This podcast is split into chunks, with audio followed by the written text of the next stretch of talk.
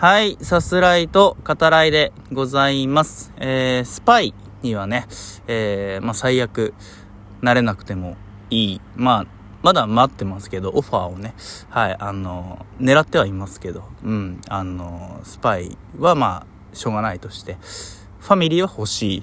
はい。さす方です。はい。えー、今もね、大変な状況にある方たくさんいらっしゃるでしょうけど、えー、能登半島を中心に起きた地震、または、えー、事故もね、ありましたし、うん。あの、年明けからね、本当に辛いニュースが続いてますけど、えー、今自分にね、できることが何なのかっていうのを考えた時に、あるいはその素人のね、ポッドキャストがやれることっていうのを鑑みた時に、あの、通常運転というか、いつも通りの配信をすることが、えー、一番いいんじゃないかなと、うん、思い、えー、こっからですね、あの、ラジオトークのライブでは一足先に、えー、いつも通りの配信させていただいておりますが、うん、あのこの収録からですね、あの通常運転っていう感じでやらせていただきたいなと思います。あの本当にね、えー、落ち込むようなことばかりではありますけど、ちょっとでもね、聞いてる間にあの違うことを考えられたらというか、そういう瞬間にできたらいいのかなっていうね、うん、あの、まあ、それが、えー、指す方がある意味にはなるんじゃないかなっていうのもね、うん、あるんで、はい、あの、やらせていただきます。うん。で、えっと、バイトの話からすると、えー、木村が年末に辞めましたけど、さらに土年末にですね、あの、今度は坂本が辞めるっていうね。はい。もう、ね、新しく3人入ったんですけど、うち2人がね、うん、言い方悪いですけど、非常に悪いですけど、外れっていうね。はい。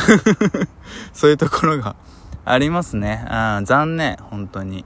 まあ、1月のシフトはね、2人がもういないものっていう感じで発表されているので、何、また木村の時のようにね、あの、埋めなきゃいけないみたいな、緊急シフトみたいなね、緊急っつってもまあ僕が動くだけですけどね、はい。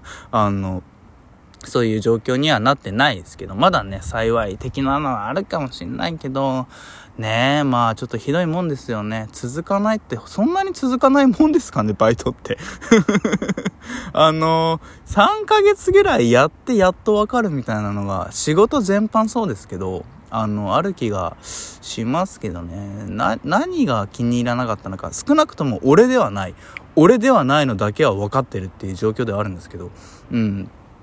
ね、まあ、いろいろね、人間関係もあったんでしょうね。うん、嫌なとこがね、うん、心当たりがないわけでもない。うん、あの人ね、ちょっとあの、癖があるよね、みたいなね、うん、ところもあるんで、うん、まあ、しょうがないとこもあるのかなっていう気もしますけどね。はい。まあ、2024年になって、えー、初のね、えー、外収録となります。えー、本当にいつも通りというか戻ってきたなっていう感じがあるんだけど、河川敷ですね。はい。あの、今年の目標、えー、何個か上げていこうかなと思います。はい。あの、僕は、えー、もうそろそろというかね、まあ、ね、あの、年末の苦しいシフトのこともあり、はい。だから木村のせいよね。うん、木村と坂本のせいよね。あの、ちょっとね、バイトやめようかなって思ってまして、はい。あの、でも、まあ、好きなね、職場でもあるし、あの、映画館の中にあるっていうこともあり、僕はまだそこにね、映画館自体には通い続けるので、あの、気まずくなりたくないっていうのもあって、なるべく円満なね、えー、形で辞めたいなっていうこともあるし、あの、まあ、辞めるっていうか、要は、職をね、あの、ちゃんと探して、うん、あの、正社員として、あの、職に就く、就きたいなと、そろそろね、はい、あの、思っていて、体調も本当に、まあ、聞いてくださってる方のおかげでもあるんだけど、あの、戻ってきて、うん、あの、ちゃんと働けてる、あの、しんどいシフトをね、乗り越えられるぐらいには、体調戻ってきてるなっていうのも、まあ、ね、えー、結果的には確認できたっていうのもあるんで、うん。で、ね、就職しようと、うん、思ってますね。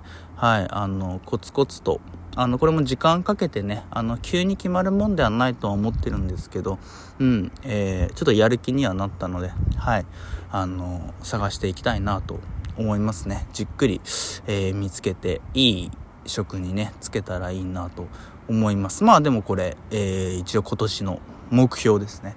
はい。で、あ次は、まあガラッと変わりますけど、えー、ディズニーに行く。ディズニー、知ってますか？皆さん。ご存知ですかね？ディズニーランドっていうね、夢の国があるらしいっすよ、この世には。えー、知ってた？知ってたかな？わかんないけど、ちょっとマイナーのね マイナーな場所らしいんで、ちょっとわかんないですけど、ディズニーっていうね、なんか配信サービスも持ってるらしいですけど、そういう会社があるらしくてですね、うん。あの、僕、だからそのマイ、ドマイナーなんで、はい、まだね、行ったことないな、みたいなところもあって、実は、はい、あの、東京に15年弱住んでましたけど、あの当時はね、ひねくれてて、誘われたんすよ、何回も。うん、なんだけど、大学時代もそうだし、元カノもそうだし、あの、行きたい、一緒に行きませんか？みたいなことは言われてたんですけど、夢の国 夢の国っつって、うん、そんなものがあるのか？っつってね、はい、あの、ひねくれてすいません、させんって感じですけど、あの、行かなかったんですね。えー、全部ね、断って、しまいまして。ただ、あの、広島戻ってきてからというか、なんかまあ、ここ数年ですよね。めっちゃ行きたいわーっていうね。あもうカチューシャとかしたいし、もう、つけれるもの全部つけたい。堪能したいっていうね、隅々まで鼻息荒くね、あの、見て回りたいなっていう、そういう気持ちに、うん、なっていまして、はい。ディズニーにはね、今年行きたいな。35にして、初ディズニー、うん。これなんとかね、達成したい。ただ、まあ、問題がありますね。誰と行くのかっていうね。はい。広島にいるんで、地元の友達にね、いきなりディズニー行こうぜっていうのもまあ難しいと。うん、かといってね、と、まあ東京にいる友達なら行けるかもしんないけど、ね、まあ本当に現実的にはそうなるよね。うん、でもやっぱね、一番いいのは彼女ですけど、まあそこも、難しいでしょうね。難しいでしょうね。はい。こういうトーンになりますけどね。はい。難しいでしょうねっていう。うん。なんで、あの、誰と行くのかに関してはもう、あの、なんすか、気にしないでほしい。うん、そこを詮索するのはやめてほしい。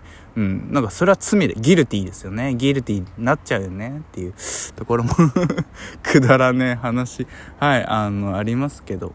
やばい。7分40秒経ってんの？あ、ちょっとごめんなさい。もうあの、話しすぎたわ。スパイファミリー行きます。すいません。あらすじ概要引用します。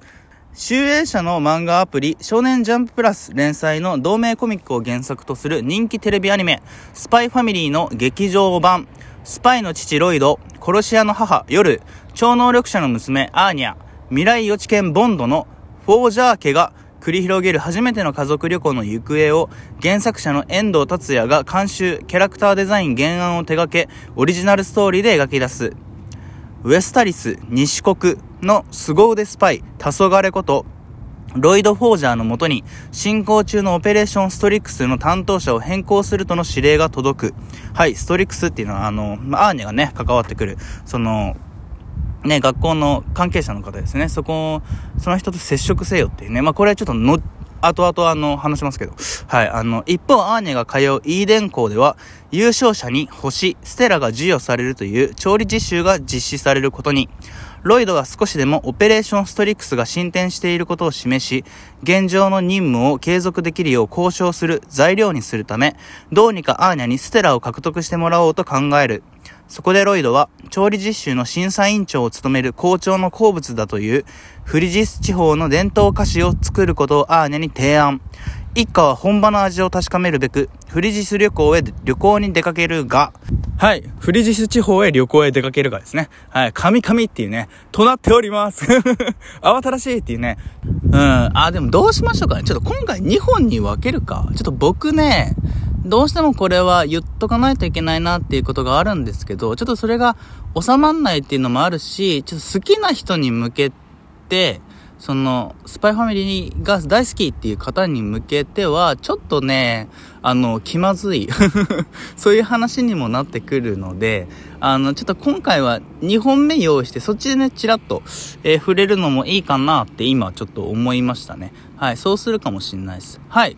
で、えっと、今回のスパイファミリーですけど、まあ、あの、原作ファンね、どれくらいそのさす方聞いてくれる人の中に、えー、おられるかわからないですけど、まあ、お父さんがね、ロイドっていう、えー、凄腕スパイなわけですね。で、お母さんがまあ、凄腕殺し屋なわけですね。うん。で、娘のアーニャはまあ、えー、心を読むことができると。で、ボンドっていうワンちゃんは、えー、未来を予知することができるってね。まあ、揃いも揃ってっていう感じですけど。はい。で、それぞれその能力だったり、えー、なりわいですよね。うん、は、お互い隠して、まあ、疑似家族というか、まあ、疑似ではないか。家族をね、形成してるっていう、まあ、そういう話になるわけですね。うん、まあ、なので、僕、今回ほぼ一元さんというか、あの、そういう感じで見させてもらいましたけど、あの、ざっくり言うと、えー、アクションコメディになるのかなっていう感じはね、うん、しますね。はい。で、えっと、今回その、大河内一楼さんっていうね、えっと、これまでだと、えー、機動戦士ガンダム水星の魔女であるとか、えー、谷口悟朗監督作、えー、あるいはフィルムレッド、フィルムレッドは違うね。うん。あの、まあ、ただ、そのあたりの話をする際にお名前出させていただいたかなと思うんですけど、あの、脚本手掛けていらっしゃるということで、あの、これは見ないといけない案件だなと思って、えー、映画館へ行ったわけですね。はい。で、まあ、結論みたいなことを言うと、ファンムービー、要は劇場版だからね、そのファンに向けての作品としては、あの、かなり完璧な仕上がりになってるんじゃないかなと思いますね。それぞれ活躍する場面もあるし、えー、まあ、家族のね、えー、絆ですよね。ユッケさんがね、ゲストで来てくれた時に言ってたこと、本当にまさにそうで。さらに大河内さんのね、そのヒリヒリする関係性もありながら、えー、物語をスピーディーに展開しつつ、えー、みんなが楽しめる作品にするっていうその手腕ですね。いかんなく発揮されてると思います。えー、こっから2本目に行こう。はい、一旦ではまた。